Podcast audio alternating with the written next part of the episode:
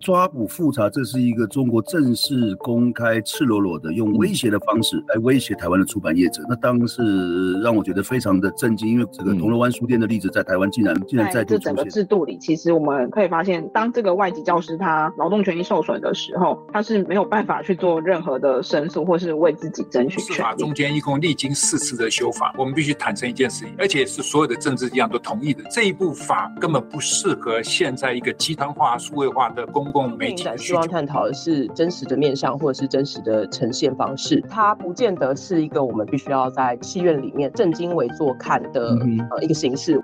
这里是灿烂时光会客室，我是管中祥，一起听见微小的声音。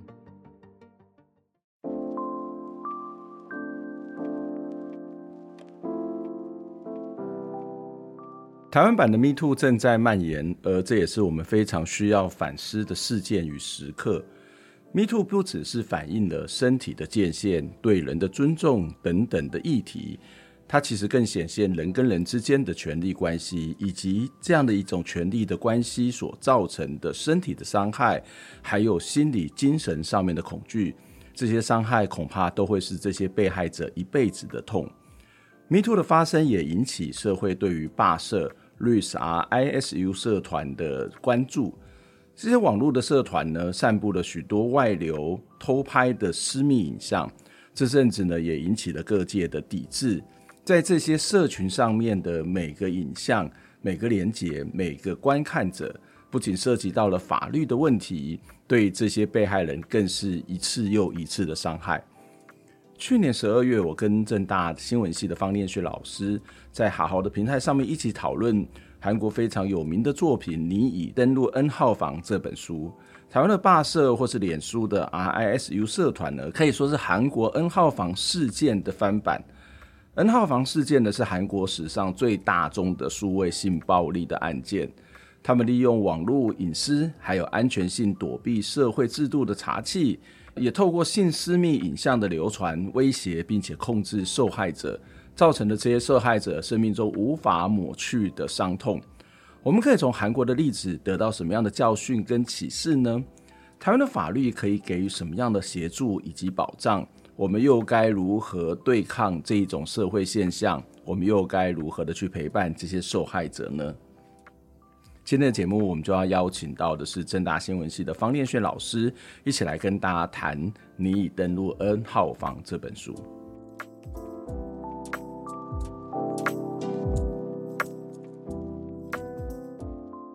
我稍微先简单的介绍一下我们今天的语谈的讲者，呃，是政大新闻系的方念轩方老师。方老师好，你好，钟祥好，大家好。嗯，跟方老师认识很久很久的时间，对，对对对，我还在当学生的时候我就认识你了，那时好像讲起来对你很不礼貌。不会不会不会，我我没有在在乎这个，对我觉得很荣幸，哦、对。但是方老师其实是出道很早，而、啊、我是读书很晚，所以我们其实年龄并没有差很多。那方老师其实没有没有没有呃对对好，省得我很会讲话。那方老师其实长期呃，我想在台湾的性别运动当中，你会看到方老师的身影，在台湾很。多多的各式各样的社会运动场合当中，也会看到方老师去参与，包括呃媒体改革运动，或是像女权的性别运动当中，都有很热烈的参与。当然，呃，其实我知道方老师从很早以前就开始在谈论或者在研究台湾的或是全球的网络文化，特别是网络里头的这个所谓的性别文化，或者所谓的性别暴力这个部分。然后，当然他呃最近这几年其实也特别关注在这种所谓的网络里头的呃性侵害。等等各式各样的问题哦。那今天所以很开心邀请方老师来跟我们谈这样的一本书。说一样，我们首先请方老师来给我们介绍一下这本书哦，以及这两位作者为什么要谈写这一本书呢？呃，其实看这本书不止一遍哈。那这一次应邀来跟钟祥来讨论，所以我又把这本书再看了一遍哈。呃，那个这两位作者，我想就是刚才。开始前，总想跟我讨论，我们作为新闻系、传播系的老师，就会觉得很有意思，因为呃，这两位作者事实上在执笔开始进行调查，他们的身份其实是新闻系的学生，他们要呃报道奖，好就参与一个新闻报道奖，所以你在这本书当中还会看到啊，新闻奖截止日期将要接近，那他们到底要用什么角度？然后报道如果得奖的话，对于因为已经开始采访，所以他们身在其中会问说：那我们的报道对于受害者，对于这个案件会有什么影响？所以他整个起心动念，在开始调查跟开始进行报道，是因为以学生记者的身份要参与奖项。但是我想写这本书，好，就是我们今天看到的《您已登入 N 号房》，那它事实上是一个整个呃参与到之后他的一个过程的记录，还有他们自己的内心的一个思考，好，所以我想他们的作品，呃，当时如何哈，其实呃，我们在这本书里面大概没有办法一字一句看到，但是这是两个从年轻的记者一直到后来，呃。掀起了全球瞩目的 N 号房的一个纪实的过程。嗯嗯嗯，我我我我自己看这本书的时候，我觉得哇，好猛，两个大学生。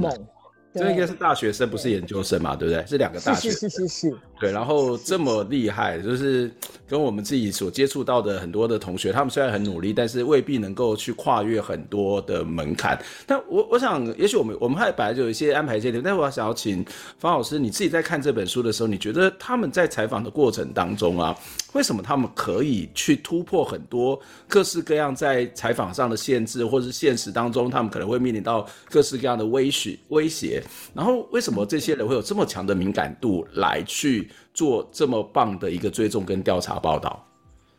呃，我我不晓得，因为我自己没有访问过这个作者哈，所以我这样讲有点不负责任。可是的确你，你你讲这件事情，我在看的时候，呃，尤其是这一次哈，我就我就一直在思考。我觉得在一开始他们在进行采访，从书里面的语气跟他们的心情。嗯他们其实并没有想那么多，好，我的意思所谓没有想那么多，因为现在我在带呃浙大新闻系大三、大四的进阶新闻采访写作，就是深度报道。好，我们刚好也有一组同学在做未成年，好，未成年儿少的数位性暴力，好，因为事实上是因为他们的生活周遭是有这样的受害人，好，然后是他们的同侪这样。那作为一个老师，然后再加上台湾目前我们已经有成熟的作品，包括。呃，镜周刊的青春炼狱，哈，然后这个脸被偷了之后，还有报道者啊，他们在 PUA 跟沉浸诈骗这些报道，所以呃，有很多前辈先行者的经验。那我在课堂上，然后我们也会不断的讨论伦理的界限，然后这一个呃被害者的心绪。那我觉得从这个角度来看，这本《您已登入 N 号房》这一个呃追踪团火花，他们是前辈，他们是先行者，你甚至可以看到在书上一开始。他们想到的时候，他们引述这个加害人的话，就是说：“你去讲嘛，这么荒诞，警察都不会相信，所以为所欲为，因为 太离奇了。”嗯，好，然后离奇，嗯，对，然后他们在前辈，所以在那个情况之下，但是我觉得很重要的是他们的生活经验，他们随便一 Google，他们在前面讲说用一些关键字，你就可以看到。好，你就可以看到，现在在台湾，比如我们破获了几个类似台版 N 号房的之后，你如果是一般人如我，你去 Google，你可能不见得找得到，你可能要用特定的字眼。可是，在当时，那可能就充斥在他的生活周围。所以，我的看法是，他们刚开始报道的时候，其实就是觉得要写一个题目，好，要写一个题目。可是到后来，好，到后来，我觉得他们在报道的时候，他们就觉得说，他们唯一的目的，好，他们的唯一的目的需要的。他们在里面有一句话哈，当时我看的时候是吓了一跳。他们觉得要去采访，重要的不是专业跟知识，而是那一个一定要把加害者哈这个这个擒拿到案的那个决心，绝对要达到这个目标。所以我觉得那个很真实。但是呃，你说他们不在乎专业知识界限，非常在乎。他们在后面回过头来一直在想采访这件事情对自己、对受害人。好，那自己要不要露面？嗯、他们有非常多的考量，但那个考量不是教科书的，那个就是非常真实的，在他们去接受呃这一个其他人的询问，好，要不要去咨商，然后跟警方的互动，其他人来询问他们是谁，或他们用什么面目出现在呃社会大众的面前，好，然后能够再鼓动大家注意这个案子，嗯、每一步他们都有思量，每一步他们都会退后一步。看看自己，看看那一些还在受苦的受害人，嗯、所以我觉得很真实、很立体的两个记者。嗯，我觉得这本书还有一个好看的地方，事实上，哦、呃，不是在做报道，就是他不是在告诉你一篇调查报道，我们在报纸上面报刊就谈很多道，但他事实上是一个在谈他自己在采访过程当中的抽丝剥茧的过程，他的心路历程，他自己的特技，甚至回过头来反思他过去成长年代所面临到的这种所谓的性别的不平等的问题，或者是这些在他们很多不知觉的这种所谓的性别歧视的问题。这我不知道，就我在看韩国的很多类似的书，我之前也帮呃有。有一本叫做《那天在那里的人们》，他是李嘉赫在谈这个呃韩国的这个弊案的呃一一个报道，就是崔顺实的案子的这个报道。我觉得哇，这两本好好像好好看，就是就是我觉得一个记者在做报道的时候，报道本身好看，那个反思的过程，那个反省的过程，那个回望自己的那种生命经验，也是这一本书非常精彩的地方。对对，其实我不晓得钟祥啊，但是我自己以前刚开始教书啊，就是很早以前哈，就是我记得记协的目击者，还有、嗯、呃像 Columbia Journalism Review 哈，就是这一些能够把采访历程背后的省思、艰难的过程、新闻室里面的争辩讨论，最后怎么达到决定，嗯、乃至于没有决定，好，或者是在新闻采访被大家误议、争议的一些事件，好，伦理的执行。我很喜欢看这些东西，对，有时候想想看，那个叫什么记者八卦吗？好，那我也是爱好八卦者。可是我觉得是那个东西才让报道立体了起来，才让记者这个工作站起来、立体了起来。嗯、那我们过去在，现在也是哈，在带学生采访，也会不断的跟他讲说，你尝试记下杂志 journal，就算不是给我的作业，你回看的时候，最重要的作品给别人，但是这些杂记。很清楚，让你知道你有什么挣扎，所以我觉得、嗯、我自己觉得这本书很蛮好看的，很好看。嗯、就像那个呃美国的那个 Me Too，好，后来也是出版了那个 She Said 翻译成中文。对我、嗯、我自己个人是很喜欢看这一类的书。嗯嗯，呃，所以我也蛮推荐呃，对新闻传播有兴趣的朋友，或是你可能是新闻传播科系的学生，我觉得这本书某种程度上面真的可以把它 列入在新闻科系的这个材相关的教材当中，怎么去做采访，尤其是学生记者，对不对？哈，对，尤其是学生记者。对，我我觉得我非常推荐，呃，除了看到这种所谓的性暴力的问题之外，这个。这个所谓的采访的过程，都是值得我们去好好的去学习、好好的去认识的一个过程了。不过，我想还是要回到这本书原本要谈的一个主题，就是 N 号房哦。那我想要先请教一下念轩，就是 N 号房的这个网络性剥削，它是怎么产生的？那这一群人他怎么去奴隶剥削受害者？然后，呃，他们又是如何在网络上面去贩卖这些影像、交易这些私密的影像呢？嗯嗯嗯嗯，我我想要先提一下哈，就是。在这本书，就是在这本书里面所记载的这个过程，韩国是一个什么样的气氛？我想，那个现在网络上大家都可以回到当年。其实，比如说，呃，二零一九年的七月，哈，在这个书在开始写作，作者在谈的时候，那个时候韩国二零一八年一年前，女性还上街头在抗议政府放任非法拍摄，啊，因为就是没有嗯不绳之以法，不把它当一回事。后来韩国事实上是一位因为一位男性。好，他好像是在运动房还是在职场上被偷拍以后，警察才开始呃开始认真办案。按照他们的说法，所以整个社会的氛围当时是一个这样的情境。所以所谓的非法拍摄，好，对于很多人来讲，大概是有机可乘，他就会去拍摄。好，那、嗯、呃当时他们分成很多的不同的阶段嘛，好，所以我们在书里面可以看到，那一开始其实是没有。背景查核没有任何的限制，甚至你到 Telegram 里面的这个高谈房，你其实是可以随意的变更你的资讯，你可以拿你爸爸妈妈的名字进去，过两天换个名字，也没有人在乎，所以他进入的门槛很低。那呃，刚进去的时候，他就变成是一个 N 号房的中介所，好，在里面让很多人呃想望而不可得哦，知道你在这边待得够久，你有足够的贡献，你累积了一定的资历或者有人脉。你可以一步一步的进入到那个真正有后康的地方，好，所以他这样一个层级的组织制造悬念，然后在里面七嘴八舌的交谈，所以从一开始那个没有门禁，大家都可以广结善缘，通通进来，所以他的那个呃接触度，哈，就是那个那个接触的门槛丝毫没有。进入了以后，好，进入了以后，其实他们就会私下张望，看看有什么样的途径可以一步一步的到。那他其实这个所谓的 N 号房，它其实是一个不断衍生、不断自体繁衍的过程。所以今天我可以把这个房炸了，很简单的在另外地方又开了一个。那 N 号房里面七八个房间，你如果今天真的可以进入，那这两个记者其实我觉得他们很厉害，因为如果你知道这一类去报道数位性别暴力，他必须要潜伏，他必须要佯装，他必须要在这个田野上蹲点的话，其实呃，你必须要知道他的术语、他的暗号。还有对方时不时可能会侦测你，嗯、所以他们曾经提到说，他也会去测试你是不是记者或是是是是警方的人员，是嗯。是，所以他呃呃，而且最主要的是这一群使用者，他们可能共享某一种同台文化，我必须承认我可能一点都不了解，嗯、那个文化不是只在这个房间里，嗯、而是从小到大，就是刚才我们谈书的第二步，那是一个社会化的过程啊。我们谈什么东西，嗯、事实上其实是我们大家可以众乐乐，丝毫不以为意的。嗯好，然后我们彼此交换什么样的影像，然后呃，大家奇货可居，那是一个什么样的谈法？所以后来这两个记者是刚好有一个人就告诉他们，只要你把你的头像换成呃这个这个某一种头像，那他们就可以、嗯、可以进去。好，所以可以说是趁虚而入。进去后，我们就发现，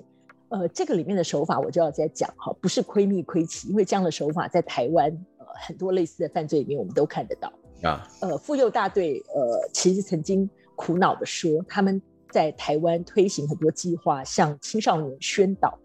大抵用的方式不外七八种。好，但是即使一边宣导，同样的手法，其实让人这个这个这个进入瓮中，还是不断的出现。好，那在这边看到的就是求职，求职以后可能会有你的资讯各资，哦、那它可以害进你的呃这个资料里面取得个资。那现在在台湾的话，就譬如报道者的那个报道面，你就会看到哈，这些不管是恋爱诈骗还是其他方式跟性有关的诈骗，嗯、他如果有办法害入你的个资，他就可以取得你的人际网络。因此，嗯、有朝一日他拿到你的私密影像，让你最胆战心惊的就是你全部的人际网络，他们的通讯号码跟联络方式尽在他的手中。所以远的不说，嗯、他就可以拿你的私密影像去。一箭之下，哈，二三十秒之内叫你做一个动作，你如果不做，你真的不做，三十秒，那这个影像就快速的传递到你周围最紧密的人际网络去。哇，那我要说的是，嗯、对于一般人来讲，受害者的辛苦在于，很多人会觉得这一步一步的，呃，让你上钩，这里面看起来都是受害者自己主动而为。我觉得这个真的是一个最辛苦的地方，嗯、因为这个是一个凌迟吧？怎么会是受害者完全啊？对，但是、呃、但是我的意思就很多人很多人会觉得你就离开网络，哈、嗯，你为什么要呃唯命是从？嗯，可是呃这里面还有一个关键，也就是当数位性别暴力的受害者，他我们很多的宣导都是说啊，要跟你爸妈讲，要跟你周围的人求助，嗯、可是。那一种无助感，很多的受害人觉得他的家人也拿这个一点办法都没有。那让他甚至可能会怕家人责骂他。没错，呃，责骂，或者是他们也很伤心，他们也为你担心。但是一个人无计可施，跟一家人无计可施，那会是一个什么情况？哈，嗯，那所以在这样的情况里面，呃，我们就看到 N 号房这个例子真的不远。我要再次强调，不是只有两年前、三年前韩国的例子。后来在世界各地，我们都看到，在台湾也是，他就告诉你，好，三十秒之内你要做什么样的动作，好，那那这一些动作如果不做的话，好，那我就会如何？那最后做了以后，如果不听话的人，好，那我会给你什么惩罚？所以各位如果有看今年夏天在 Netflix 后来公布的。那一个纪录片，哈，就是韩国恩号房的这个事件的纪录片里面，对，你会看到这些女孩，哦，就是受害者，哈，他们会做出一些常人所不能理解的动作，就是近乎穿着稀薄的在大街上走路，哈，或者是言听计从的在自己的身上刻画字眼，嗯，这些都是因为他手上握有可以让你致命的物件，那个致命性其实是唯有你自己跟你很亲近的家人或朋友之间的关系才能。所以在台湾，在世界各地都还发生。比如说，我的性私密影像已经被散布了，网络上就会有一个人告诉你说：“我是呃网络骇客，能力很高强，你把照片给我，我帮你以照片追照片。”好，嗯，那因为你非常焦虑，所以你就言听计从。嗯、然后他追下来以后，他就告诉你。那那现在就由他来扮演那样子的一个分身，就换成他来威胁你了。对对对，可是，在网络彼端，这可能根本就是同一个人，对不对？嗯、因为你根本在网络上，他的容貌、他的声音、他的话语，全部都可以千呃一人千面。好，所以这就是一个很困难的地方。我多讲了，嗯、我把我们现在经验到的数位性暴力犯罪的这些样态都一并分享。嗯嗯嗯嗯嗯，我觉得这蛮重要，就是这不是在看别人的故事，它其实可能就发生在我们身边。我们在看这些故事的时候，不要就觉得说啊，这些人怎么那么笨，这些男生或这些女生怎么那么笨，然后因为男的也会受骗，女的会受骗，然后就这样子被骗。那其实这样念轩讲，他不是嘛？他是害到你的这些私私密的账号里面，取得到某些关键是关键线的一些资料，这个资料包括你的个资，包括你的私密的照片，然后慢慢的去凌迟你，慢慢的去。引诱你，慢慢的去威胁你，所以它事实上是一个一连串的已经设计好的过程。而当我们一旦这些照片被掌握之后，我们就会不知道该怎么办，然后我们就会慢着顺着他的逻辑，顺着他的脉络，顺着他的脚步这样走。可是真的没有什么办法嘛？我们好像也不敢告诉爸爸妈妈，告诉家人，然后呃，我可能也不敢告诉朋友，因为这可能是一件很丢脸的事情。那那怎么办？就是靠警察，或者我自己。我自己就是先先报警，当然报警前面还有些、嗯、还有些程序，比如说、嗯、呃，我们过去在宣导的时候，最最常会提醒一般人的就是说，因为很多人他要的其实还不是呃找一个公道，他要做的就是迅速的将私密照从网络上拿下来。对，那嗯、呃，在这样的一个一个过程里面，所以你有可能病急投医找错人。好，嗯，那呃，另外就报警之前你要把证据。保存好，就是不要急急忙忙的删照。嗯、就是如果你有能力真的删照，你要先保存证据，才能去警察局报案。好，嗯、因为你如果没有证据，事实上他也很难成案。就是这里面其实是有一个先来后到。因为过去我们在台湾的学校里面也会看到，在宣导比较早期，大家不知道的时候，很多人其实就帮忙受害者，我们赶快在网络上呃销声匿迹，把这照片拉下来，大家看不到，那也就嗯当做没有这件事。可是。呃，现在其实是有比较多的宣导，哈，所以比较大家这个、嗯、这个比较比较会清楚知道，对，嗯，嗯这个是。那我自己会告诉学生一件事，你可以不必告诉家长，你可以不必告诉老师，嗯、但是任何人，即使他在没有成为受害人之前，可不可以想好三个对象？就是我自己啦，嗯、我自己教学上会这样讲，就是这三个是你一旦发生事情有异的时候，不管是 NGO，不管是报警。嗯好，不管是一个你可以信任，而他有办法，或者是他有那个呃，你你的信任可以跟你一起来讨论，可以沟通的人，好，你可以，嗯、因为我们过去在报端或者很多时候都看到，一定要告诉家人。我觉得这件事情固然没错了，但是我们自己在例子上看到非常多的青少年，嗯、他其实是摒除家长在外的，对，嗯、怕被责骂，嗯、怕他不理解，也怕他伤心，对。对对。嗯，这这的确是我们可能要更多的这种宣导，或者是更多可能就是要做准备，因为在网络时代，说实在，什么早是没有秘密的啦，就是会发生什么事情是没有人知道，所以我们自己在使用这些各自的时候，真的是要小心，不是只有说你可能各自被拿去做演算法去卖，包括你的私密照片，包括你觉得很多秘密的东西，是不是要上网或者要怎么样去把它保存好？我觉得这可能还是我们一些很重要的个人保护的素养。当然，它不是一个纯粹的个人的问题，而是整个社会里面。呃，这种所谓的犯罪，或者是这种所谓的科技技术，怎么去做有效的规管的一个问题哦。那再退一步来看好了，就是呃，这种所谓的性侵好，或者是所谓性暴力也好，或者性犯罪也好，事实上在人类历史以来，呃，应该讲所有人类就有这样的一种状况。那在网络的时代当中，它到底这些新的科技、新的技术，怎么样去强化，或是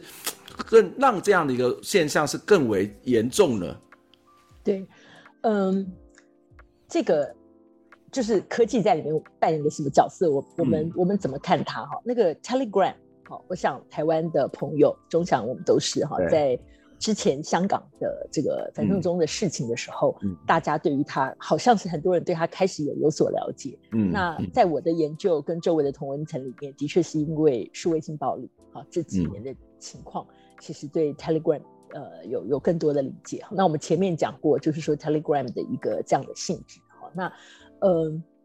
呃，它的它的不单是这个平台，我们对于一个平台的理解，不是只是把数位的环境当做是一个平台硬体。平台里面它有它的架构，还有一个在不同的社会里面，这个科技是被一个原来什么样的文化跟价值观包裹在里面，它都会影响平台怎么被运用。这样讲很奇怪，因为有的人认为说，数位平台不就是跨国际吗？好，跨国境怎么还会要讲一区一地一个社会的文化？哈，那呃，我举一个例子，好，美国我们做传播研究的人可能都知道那个 PEW Pew 哈，就是这个皮尤中心，它会公布呃每一年的调查。那它的二零二一年的网络行为调查里面，它并不是针对数位性暴力，哈，但是它拿社区媒体，还有新闻论坛讨论区，还有像 Messenger 这样的私讯，好，还有一些应用的 App，好，这一些东西来比较的话，那他让呃填答者回答你遭遇过数位骚扰，不见得是性骚扰哦，好，不见得是数位性侵的时候，就先各式各样的骚扰，嗯，对对对对对，可能政治上，然后仇恨言论啊。嗯，那里面有百分之七十五回答的民众，他都表示他所遭遇的数位骚扰是发生在社群媒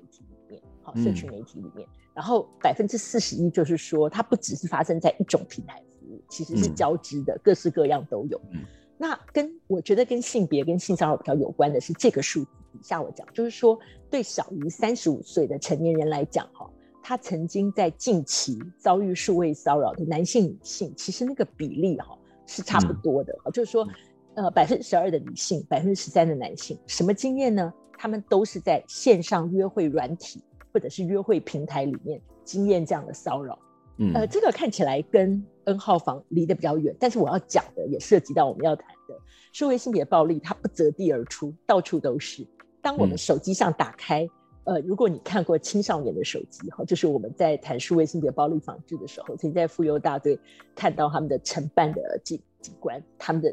拿到的那个青少年手机，打开一整面是各式各样的 dating app、嗯、约会的软体，嗯哦、那里面可能我也不排除有约炮软体了哈，因为那个软体变化很快，所以你就可以知道，如果我很喜欢玩这些东西，好，就像前一阵才下架的俗称冰棒的 Zenly。就是你跟我好，嗯、我们两个都下载，知道你在哪里哈。它一旦消失了，还有新的软体出来，就是层出不穷。但是你手机页面一打开，各式各样眼花缭乱，都是交朋友的软体，那我们就不会觉得很奇怪。三十五岁以下那一种数位骚扰高比例是发生在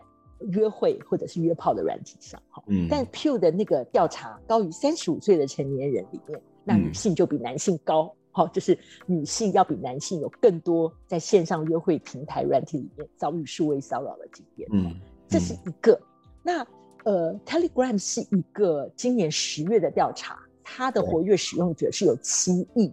哇！那每一天的活跃使用者就有五千五百万。好，嗯，不知道他们在上面干嘛，因为可以完全匿名，在网络上你可以随便找得出来。Telegram 他们其实还 Dear Users，就是我赌你，你试试看，你们能不能够 hack。可不可以知道使用者是谁？如果有的话，有奖金。好，就他们非常自豪有这样的方式，因为他们公开管道，然后又可以建立封闭匿名的社群，所以在传播研究里面，其实已经有些人开始用一个概念，就是叫做 gendered affordance，就是性别化的能攻性来研究 Telegram。就是说，不是这个科技本身，但是它长久以来这些特质跟它的平台结构养出了一种。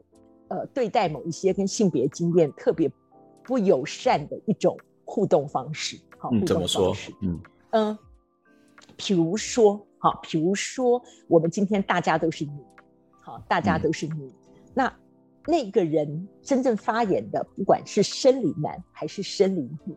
但是他在上面，我举一个例子，好，比如说他今天是要，哎，其实不要讲别人，讲我自己就好了。好，呃，很多人就会说，老师，那你会不会常常在网络上去舌战战别人？好，嗯，我跟我很诚实的说，我我不战，好，因为第一个我没有时间精力，第二个你在网络上的文化，你知道那个蜂拥而至的样态，好，就是你常常偃兵息鼓不讲话，不是因为你说不下去没有理，而是就是不断的涌来。我举一个例子，像呃十二月十五号在屏东。呃，某一所科技大学发生的例子，我不知道钟祥你知不知道，就是世图赛打得正热，嗯、结果在男生宿舍里面发现，他们用一个 Dcard 上面用一个标题叫做“四角兽极品出现”，就是有男生在宿舍里面看到一个厕所底下有两双脚，嗯，所以他们就呼朋引伴同时直播，于是厕所外面那个新闻照片就一层一层叠满了，就是人潮，对，涌在那一个厕所的外面。那我要讲的意思，你就可以用视觉上去想象，哈，就是一个在群体里面不由分说、很难论理，好，但是不断的叫大家来围观，想看血流成河的样态，嗯，就是一个是这样，但是看水流成河没有成本，因为你也不知道我是谁，你了了解我意思吗？好、嗯，就是你一言我一语。然后当时在这个事事件上，我觉得最惊心胆战的一句话就是要让他大型社死，好，就是社会性死亡，嗯、只要能够把厕所隔间里面的那两个人抓出来，他在网络上就是好恐怖啊！对，这个这个事情其实教育部、嗯、呃立法委员好、嗯，还有性别团体、嗯、真的是大声挞伐。真的是大声挞伐，好、嗯，因为我觉得他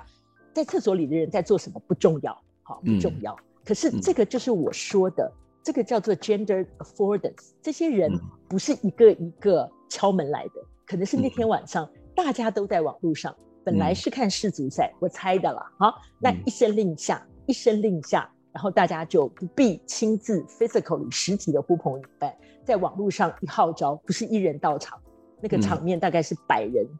就是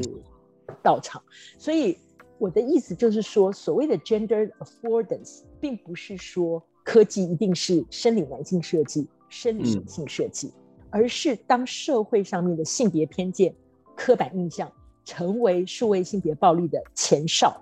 那性别偏见、性别刻板印象，嗯，呃，导致数位性暴力的发生，也不过刚好而已。嗯、好，那所以那一个 gender affordance 是它有一个温床。它不是特别去滋养在我们一般线下世世界里面比较罕见的可以好好说话的那样的文化，它反而加剧了一种我们以开玩笑为名，好，或者是大家呼朋引伴看热闹、看血流成河为名。它既快速不加分辨，大家都喜欢看风往哪边吹，然后一下子在网络上就可以聚集成千上百人，大声就有理，所以。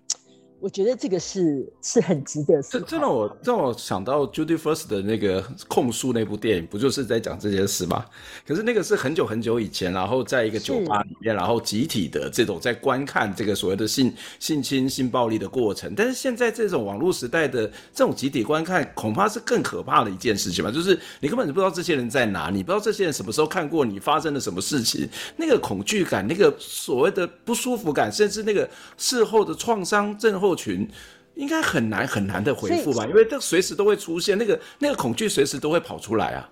是是是，所以我我要讲，但我底下所讲的哈，希望不是给大家一种错误的印象。我不是采取一种对受害者保护论，嗯，或者认为受害者没有能力。好，不是。我我觉得各位可能要思考的是，我觉得数位性暴力的幸存者跟受害者啊，其实非常 tough。我觉得他们实在是非常坚强，可是他们还会面临一些。呃，不在那个位置上所不能理解的事情。举个例子来讲，嗯、我们在呃卫福部的数位性别暴力的这个全台湾的呃样态调查里面，深度访谈里面就会看到。好，那在这本书上，其实这两位作者也有谈到，好，也有谈到。那因为这个作者在第二部、第一部说，他们他他两个作者，他们本身不是受害者，但是他说他们调查的越多，嗯、他们自己都开始觉得有一天终究就会是在 N 号房的这些人里面。撞见自己所认识的人，嗯，所以他们在前面，嗯、其实他们后来看到一个学妹的照片，但他们很踌躇，不知道要不要告诉他，因为这个就是你让他知道。啊、嗯，事实上很多加害者还还持着这种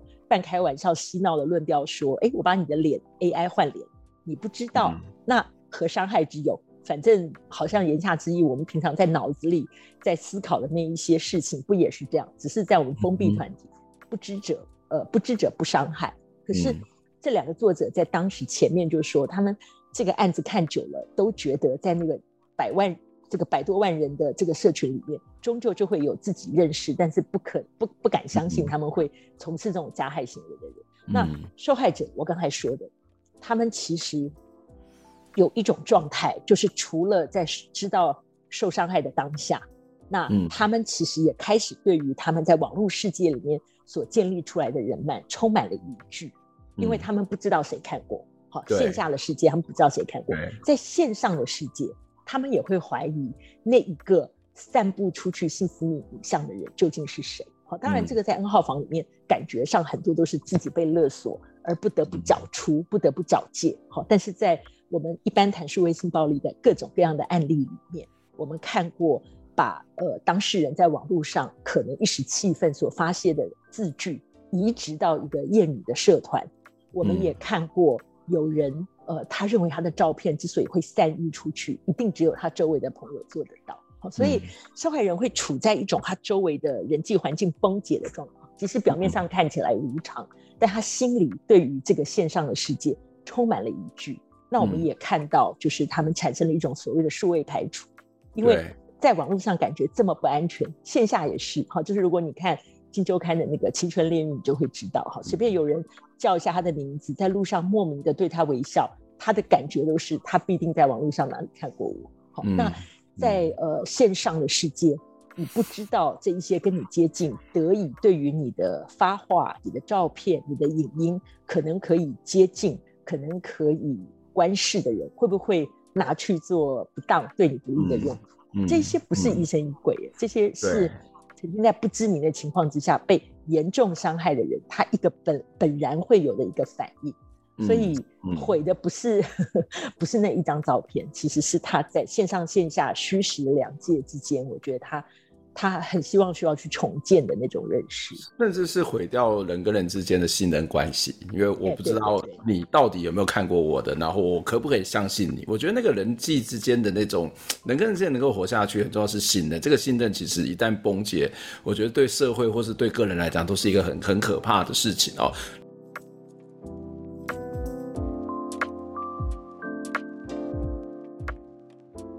在上段的节目里头，方老师给我们介绍了《你已登录 N 号房》这一本书。这是个集体暴力的真实世界，对观看者来说，或许得到了某种的愉悦或者是快感。可是，就像我们在一开始所说的，对于被窥视者而言呢，它却是心里面难以抹灭的创伤跟痛苦，甚至是跟着他们一辈子的伤痛以及恐惧。这样的创伤有办法走出来吗？这样的心灵有可能重建吗？或者是这样的一种暴力的社会关系、权力关系有可能改变吗？进一步来看哦，这件事情发生没有多久，韩国就有主流媒体就进行了报道，但是其实整个社会是很快就冷掉了，甚至主流媒体的记者还被肉搜。而后来虽然有媒体跟进报道。但事实上，整个的报道内容也着重在这些偷窥的影像以及犯罪者的可怕行为，或者是一种猎奇式的报道。这些报道很少对于制度还有文化的问题进行根本的讨论。为什么会有这样一个现象呢？这样的现象在台湾是不是也是一样，或是有什么不同呢？接下来我们要继续的请方念轩老师来跟我们谈这一本书的精彩内容，以及在这本书里面我们看到这两个作者其实是新闻系的学生，为什么他们可以来去揭露踢爆这么大的事件？从这两位学生的报道里头，我们又看到了什么样的自我反思，以及整体的韩国的性暴力的现象呢？接下来我们就要邀请方念轩老师来跟我们谈这一本书。在进节目之前呢，也一样期待我们的听众朋友可以透过捐款的方式来支持我们。在我们节目的说明栏里面有捐款的相关资讯，非常期待您的支持，让我们可以走得更远、更好，做更多的报道，做更深入的讨论，一起来听见微小的声音。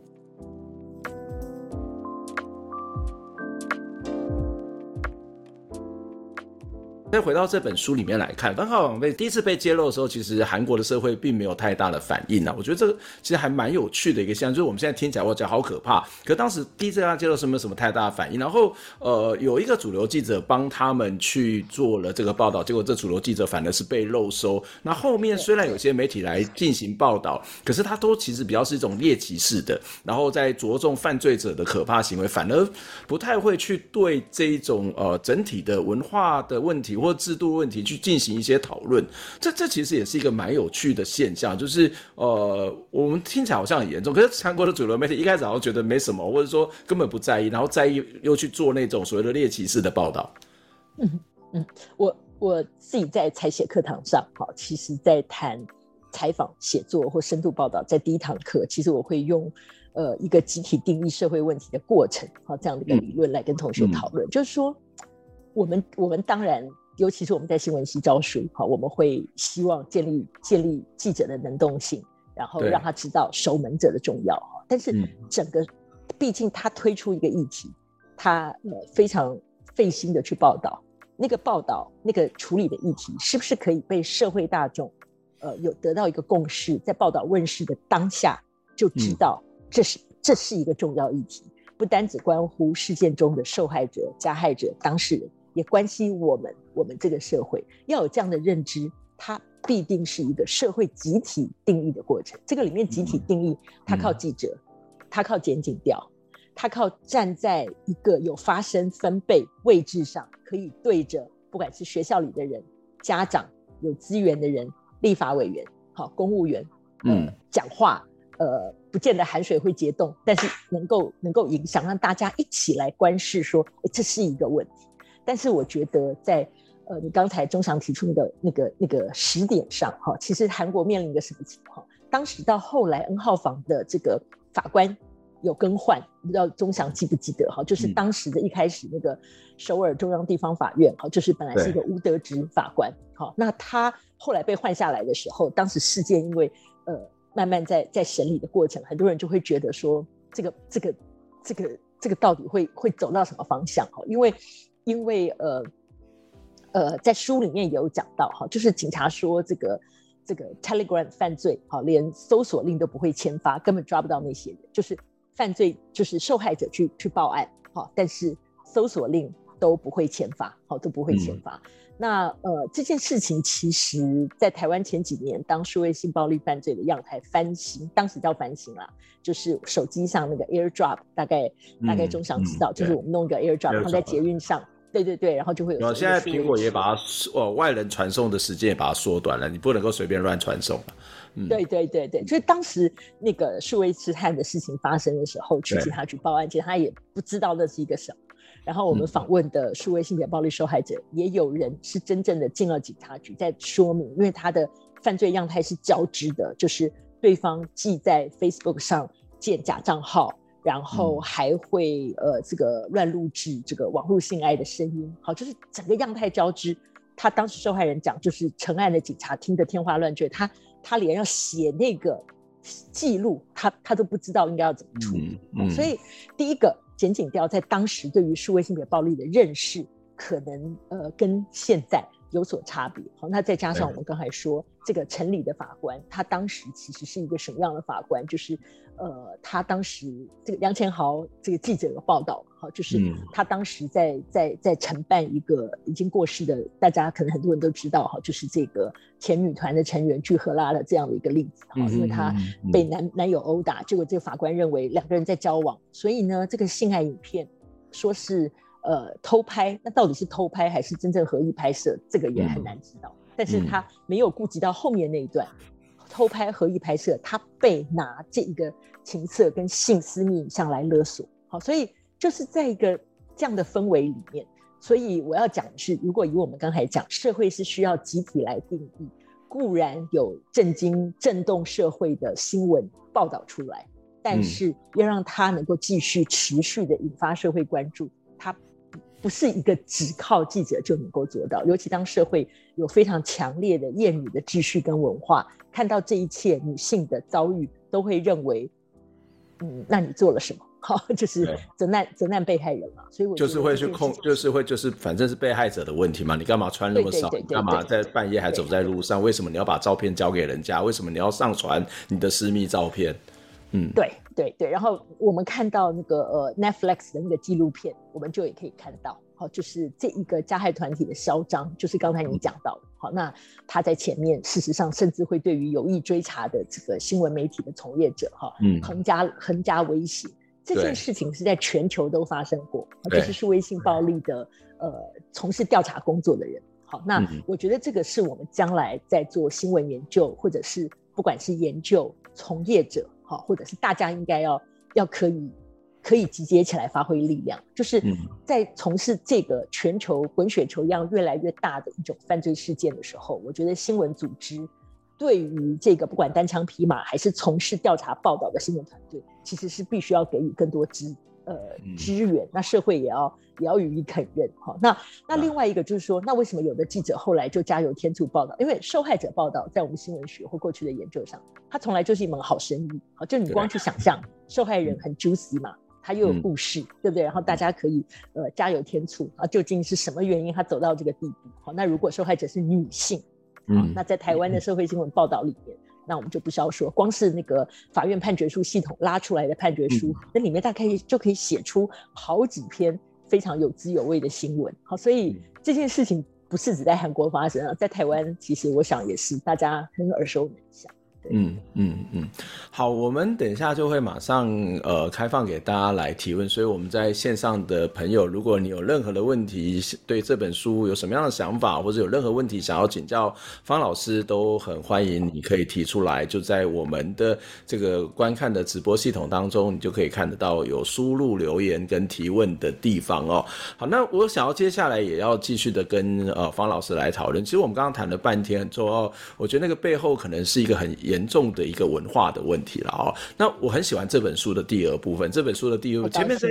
对第一部分在谈的是他在怎么样抽丝剥茧，怎么样去做呃采访的过程。然后第三部分事实上有很多他自己的这种采访过程的反思。可是在的第二部分，我觉得很好看哦，很好看是这两个作者因为都是女性，那他就在开始从他自己小时候成长的过程开始去谈起哦。例如说呃爸爸的这种呃很可能期待一个男孩子啊，或者是说。跟男朋友交往的过程啊，或者是说可能在很多上课或者在这个呃在。呃，在工作上面或在生活在游戏当中，他其实面临到非常非常多的这种所谓的对性别角色的期待，或者是某种对性别歧视的无意间的或是有意间的这一种所谓的言语。那当然也谈到他们自己的性别意识的呃这种所谓的整个整个启蒙的过程了。所以我在看这部分的时候，我就觉得哇，好像某种程度的去解释了为什么 N 号房会发生它背后的一个结构性跟文化的问题。那但是我也想要去了解的一件事情，就是假设这种所谓的日常生活，或是这种传统的文化或结构、性别结构问题没有办法改变，那这种 N 号房的问题，它其实也不会改变吧？嗯，对啊。如果按照我们说的暴力连续体的概念来看，就是数位性别暴力不是忽然有一个恶魔基因的人自意而为，它事实上是因为我们社会上。做看不容许他这么做。好，我常常举这个例子，嗯、就是说，在二零一八，呃，在我我研究这个未经同意散布性私密影像，在英文世界最早期的一本专书，它里面其实是进行了一个调查，访、嗯、问了三百多位，好，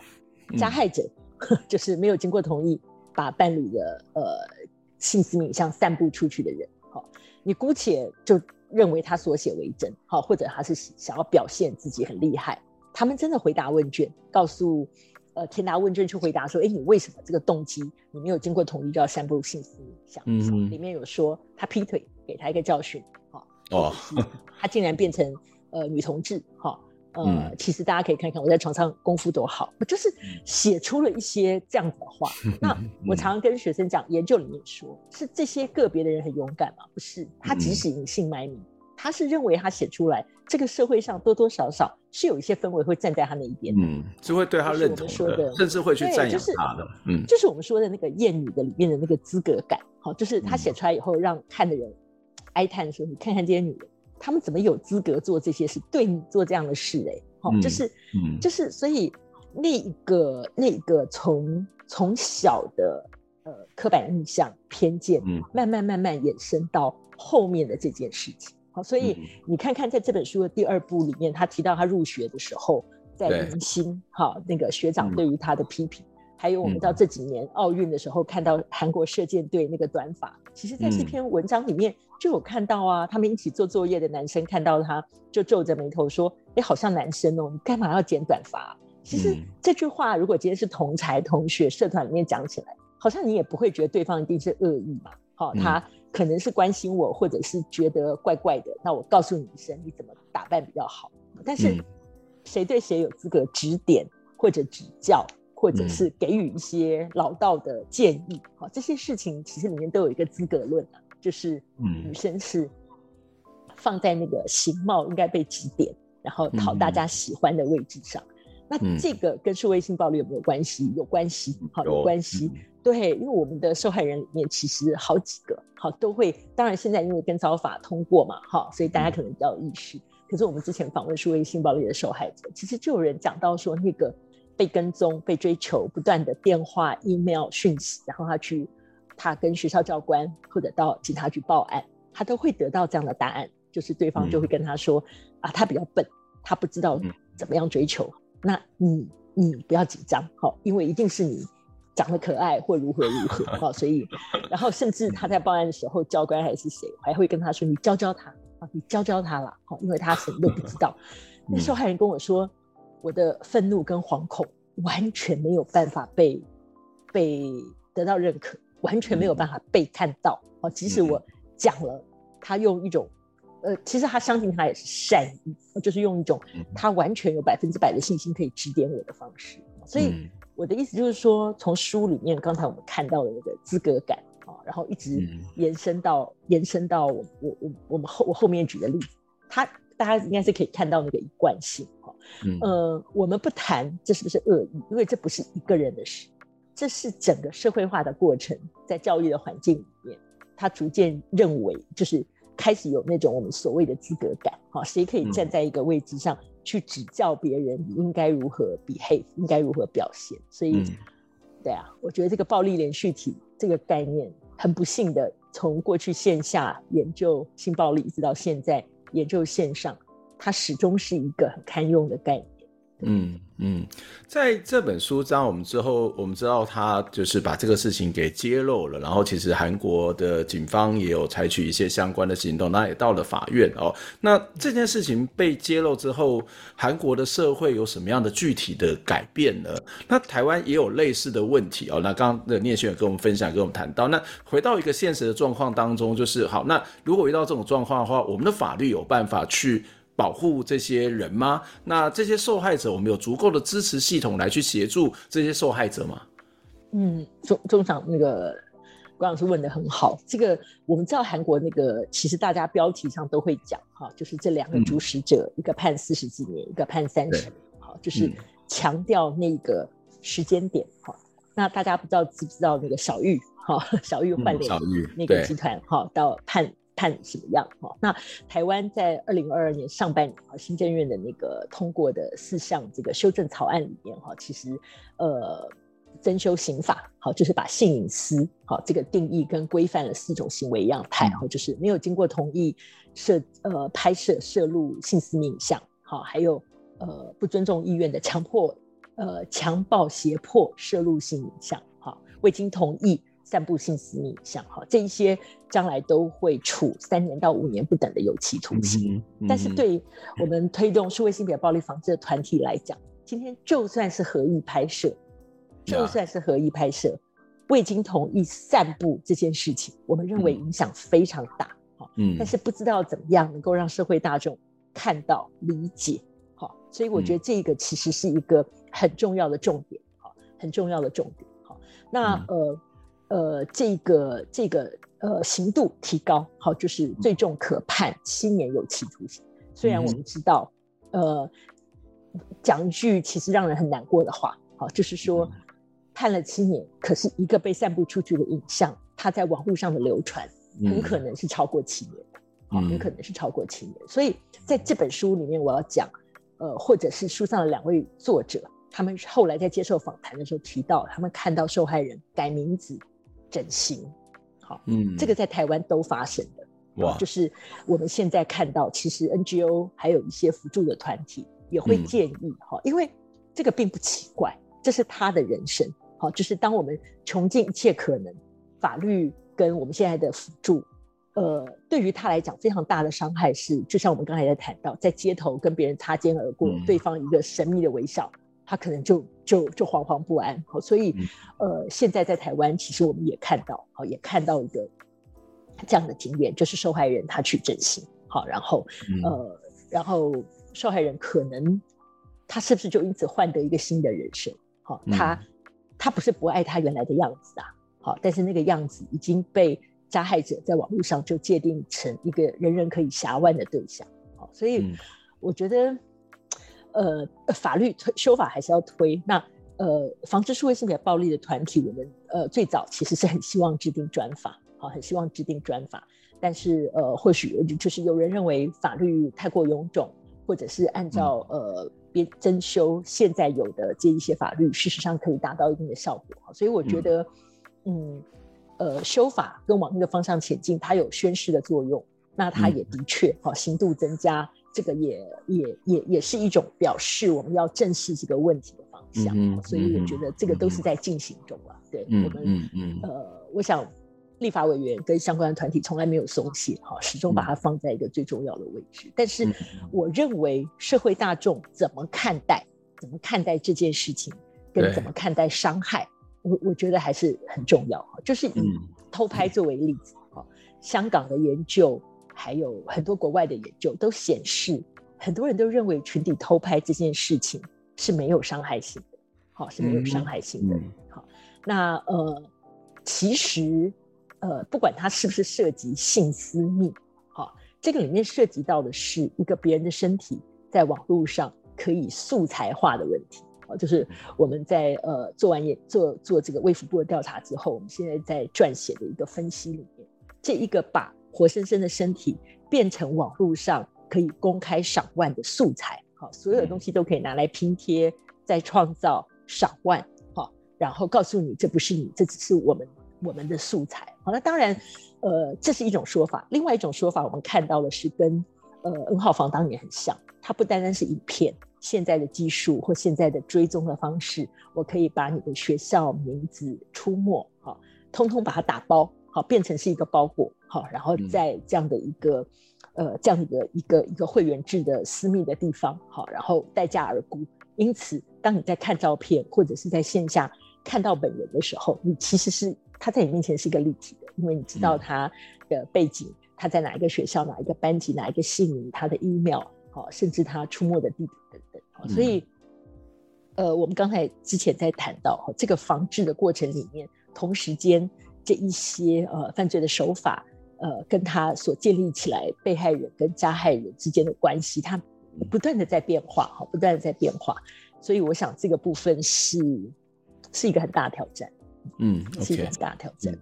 嗯我们还是在现场欢迎所有的朋友，如果有任何的疑问或是什么想法要分享，都很欢迎留言给我们。因为我们时间呃其实剩下一点点的时间，所以如果大家有什么意见，可以尽快的来告诉我们。那那我刚刚其实还有一个问题，就是哦，那这些被害者，我们社会里面。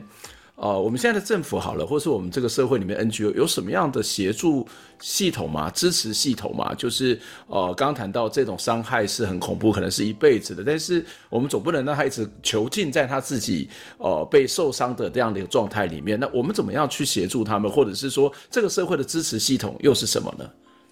呃，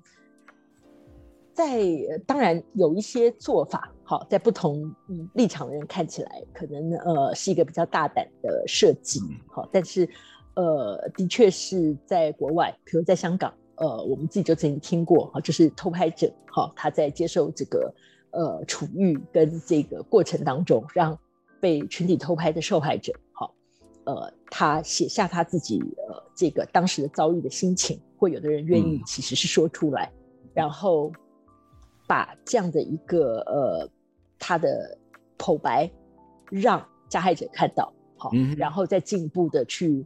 呃询问双方是，当然是问受害者，哈，就是你愿不愿意当面，哈，这个这个跟他互动，哈，呃，有什么话要说，嗯、或者是加害人可以理解，好，受害的处境，我我不会认为这个是一个可以一通百通的方式，这这好难哦，这这非常难，这非常难，哦、就是一种。嗯修复式的做法哈，但我因为我是在几年前在亚洲的，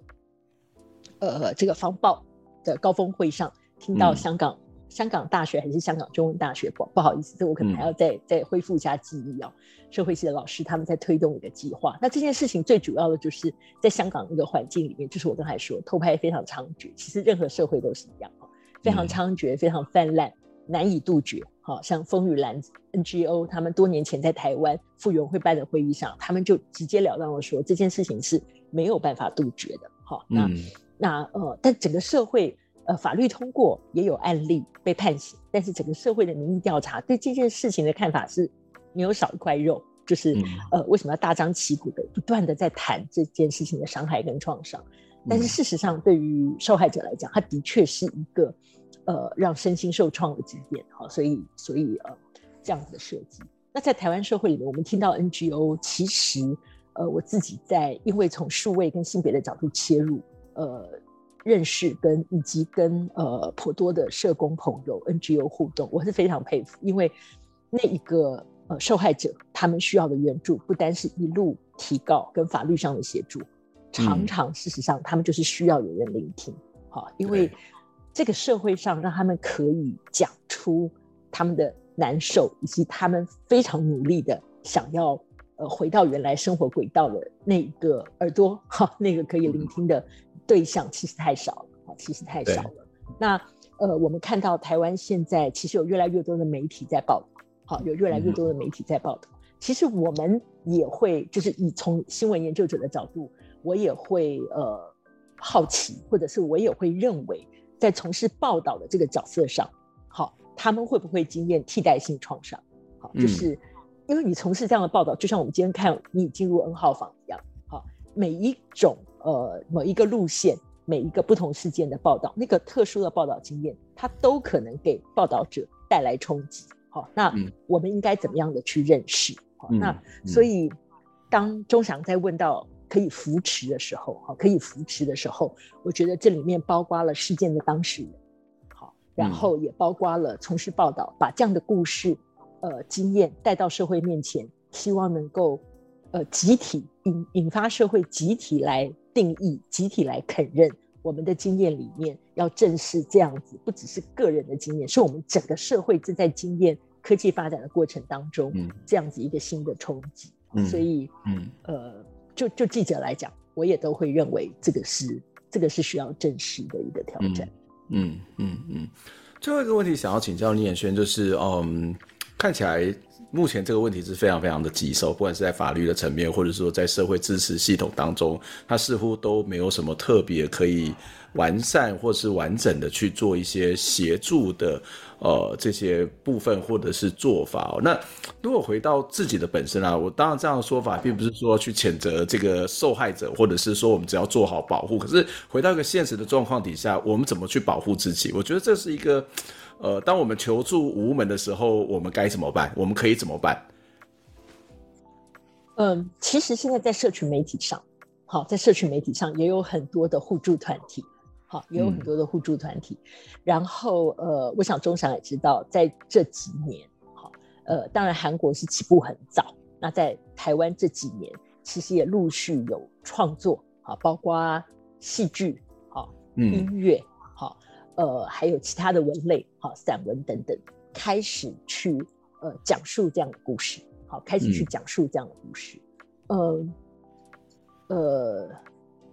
这个之前在 Netflix 上推出的，好，由徐伟宁担任主角的这一出台湾制作的戏剧，OK，嗯，他在这一出观剧的留言板里面，好，我看到非常多非常多在分享类似的经验，好，在分享类似的经验，好，就是。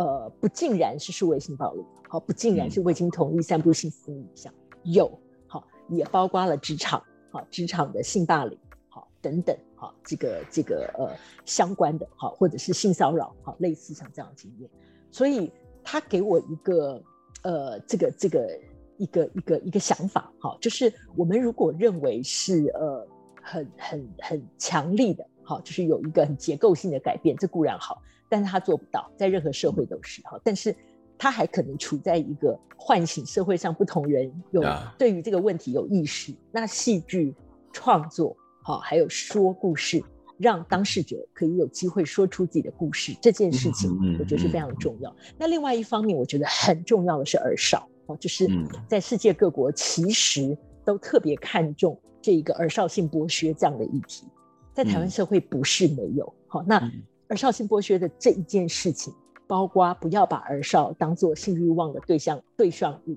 那这件事情其实不是只有加害者团体，或者是或者是人口贩运。我们在日常生活当中去性化，好去性化儿少这件事情，也还是在发生。好，所以我觉得其实，呃，我们先不谈数位性暴力。如果我们承认我们刚才所讲的刻板，呃，刻板印象、偏见、歧视。还有日常生活当中，以之为独乐乐不如与众乐乐这些看起来无足轻重的笑话，或者把别人这个这个性化的这些举措或言语，我我觉得都都很值得重新再思考。我要再次的说明，很多人每次听到我们谈这些话，都觉得我们就是一群道德警察。嗯，呃，网络的自由，好，当我们我们最早在推动数位性别暴力防治专法的时候，在立法院的公听会上，好，其实就有人在在说这样子的推动会戕害网络自由。哈，我可以理解那个忧虑从哪里来。哈，那网络自由也是每个人享受的，但是当我们看到数位排除，有一些人，呃，他口不能言。他的影像在没有经过他同意的情况之下，在网络上散布，乃至于他终日惶惶不安。嗯、很多受害者他的分享是他早上起来先扫一遍各个网站，确定没有自己的呃被外流的信息影像，再次复活。好，我用“复活”这个词。那他觉得啊、哦，今天可以这样，他就再也不上网。好，他每天在做的是上网像那个巡田一样的，是确定没有自己的信息影像在被曝光。嗯那其他的时间呢？他自觉于网络以外。我要讲的是，嗯、这一些人他也应该享有网络自由啊。没错。好，所以，嗯、所以我的重点其实并不是要去禁绝所有跟欲望表达的照片，不是。嗯、我们的重点真的就是在于说，每一个人他是不是可以有人权、自由、平等的去跟别人协商，他的意愿可以被看重。嗯、因为在一个光速的时代，我们已经越来越习惯，不必问你的东西，只要到网络上，它必然是公共的。嗯它是可以分享的，它是呃被我拿来馈赠以示好意的礼物，好，那个是呃就是我说素材化，好，把人素材化，这个文化就就可以再思考。嗯，OK，这这边有一个朋友提出了一个问题哦，Nina 她问说，呃，想请教老师，台韩以外的国家。私密影像外流有什么不一样的情况，以及在司法系统或是社会支持系统在这个处理上面的这些呃国家跟台湾、韩国有什么不同吗？呃，我觉得这个问题我我可能比较没有办法回答。诚实讲哈，嗯、这个现在在呃法律学界其实有还有蛮多人还有蛮多人研究哈，在呃过去其实应该说性私密影像外流在日本立法，在美国。好，其实其实呃，我们会看到会有一些不同的处理方式，好，不同的处理方式。嗯嗯，在社会支持系统处理上，嗯嗯，我应该要这样说，就是在社会支持系统上这个部分，其实我看到的一个案例就是呃，我刚才提到那个 Telegram 的例子，哈，嗯嗯，他在呃。传播研究里面有人在研究所谓的 Global South，啊，就是呃，相比于 Global North，哈，它是一个比如说呃比较弱势，哈，经济上呃压力比较大的地方。然后其中比如说印度，哈，他在提到印度，哈，就是呃在线下呃这个这个呃浪漫爱的发展互动关系，可能在这样的一个社会文化里面，它不是跟其他国家一样非常的活泼，没有限制，嗯、所以呃很多人蜂拥，事实上觉得脸书，哈。或者是一些社群媒体，反而是可以让大家自由试探，啊，就是就是试探调情，然后这个试探可能性的机会，那当然风险也高，嗯、风险也高，好，所以呃，当时大家举这样的例子是要谈社会文化致使，一旦在这样的一个环境里面发生了呃未经同意性私密影像外流，好，就是在你欢我爱的情况之情况之下交换这一些相关的影像，然后受害人出现。好，所以那个踏伐的情况，其实包括使用一个西方的社群媒体，好，它本身在社会上其实就会就是被认为带有疑虑的，好，就是这个西方的社群媒体，它本身就是有毒的。这个有毒的概念，就是包括西方的势力、西方的文化，好，那再加上你在上面使用中止你的性私密影像外流，好，所以这个不可取。它就更加深了去踏伐你的受害人，所以在传播研究里面，其实开始有一些研究，就是在研究这些平台放在不同的社会里面，呃，民众的观看也不一样。比如说在台湾，也许在脸书上散布出去，就不不像印度，还会再加上这一层，好像事实上是背弃自己的文化，而、嗯、呃媚就是崇洋媚外这样的概念。那不管。文化的不同，但是它加诸于受害人身上的那个压力是更大，所以让社会支持其实是，嗯、呃，其实是更困难，好，其实是更困难。嗯，对，从我的专业很呃，我可能呃回答的这个没有办法完全回答你的问题，抱歉。嗯嗯嗯，嗯，我我想今天收获很多，就是我 我觉得呃，这个绝对不是一个纯粹的网络的问题，也不是一个纯粹自保的问题，它可能是整体的。刚刚谈到一个网络到底我们怎么去面对它，或者怎么去管理管规管它，或者它更大的是一个所谓的呃文化跟制度，或者是在。数千年来，人类的这种所谓的性别的呃不平等，或者是所谓性别的压迫这个问题，其实一直都没有解决，也一直呃看起来是有进步，但是还是会流落在或是展现在在不同的这种所谓的场域、不同的脉络当中哦。那今天非常谢谢呃念轩老师来跟我们做分享，也谢谢呃各位朋友在线上跟我们一起来参加这个线上读书会，呃有这么多的朋友来跟我们一起在线上来聊天。好，那我们们。今天的这个线上读书会就到这边结束，因为呃，方老师其实也要赶快的，因为这个是在学校的研究室，所以阿姨要关门了，所以我们不能够让阿姨太太晚下班，对对对，我们要重视阿姨的劳动条件。好，那再次的谢谢各位朋友在线上跟我们一起讨论，也谢谢念轩来跟我们分享，我们下回再见，拜拜，拜拜。